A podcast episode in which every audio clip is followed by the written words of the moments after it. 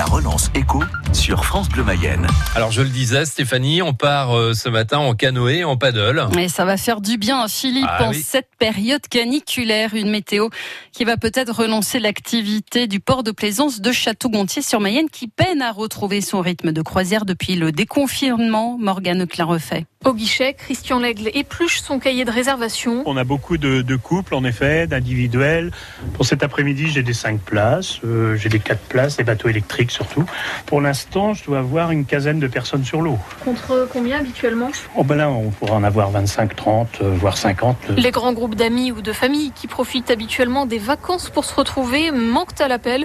Seuls quelques-uns louent des canoës comme c'est si jeune. On voulait faire une activité ensemble et puis c'était euh, le plus proche de tout le monde, on va dire le lieu. Plus le plein air que les lieux enfermés. euh. Et pas de crainte à avoir en enfilant les gilets, lance Clément Bélanger qui s'occupe du matériel. On est obligé du coup de les désinfecter euh, chaque fois qu'ils sont servis. Même pour les pagaies, on les désinfecte. euh. Après, on les laisse dans une des cabines du coup, le temps qu'elles sèchent, tout ça. C'est quand même plus de travail. Un petit quart d'heure de plus chaque fois, mais ça ne cause pas franchement d'attente. Christian Lègle le reconnaît, il n'y a pas foule pour embarquer. On était au tiers de notre chiffre d'affaires entre guillemets de l'année dernière en location. Normalement, sur une journée comme un samedi, on tourne à une centaine de, personnes à peu près.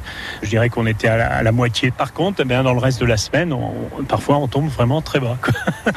Donc quand on fait le, le total, euh, on arrive au tiers de la fréquentation. La situation épidémique du département, sous le feu des projecteurs au niveau national, ça n'aide pas selon lui. Je dirais que le public, il, il connaît la base, donc il, il vient, le public local.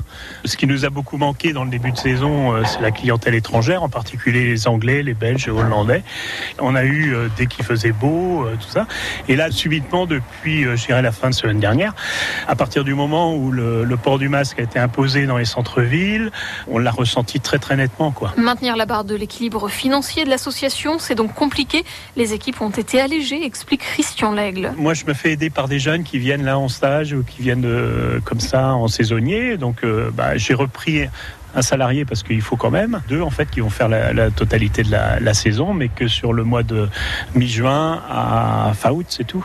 Alors qu'habituellement, dès le mois d'avril jusqu'à septembre, euh, il y avait quelqu'un. Il n'y a pas forcément des coûts très importants puisque le matériel il tourne beaucoup moins.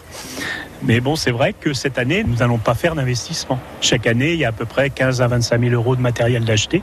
Cette année, euh, s'il y a 1000 euros, voire 2000 euros de matériel, ça va être tout. Des mesures nécessaires pour ne pas boire la tasse en attendant l'été prochain.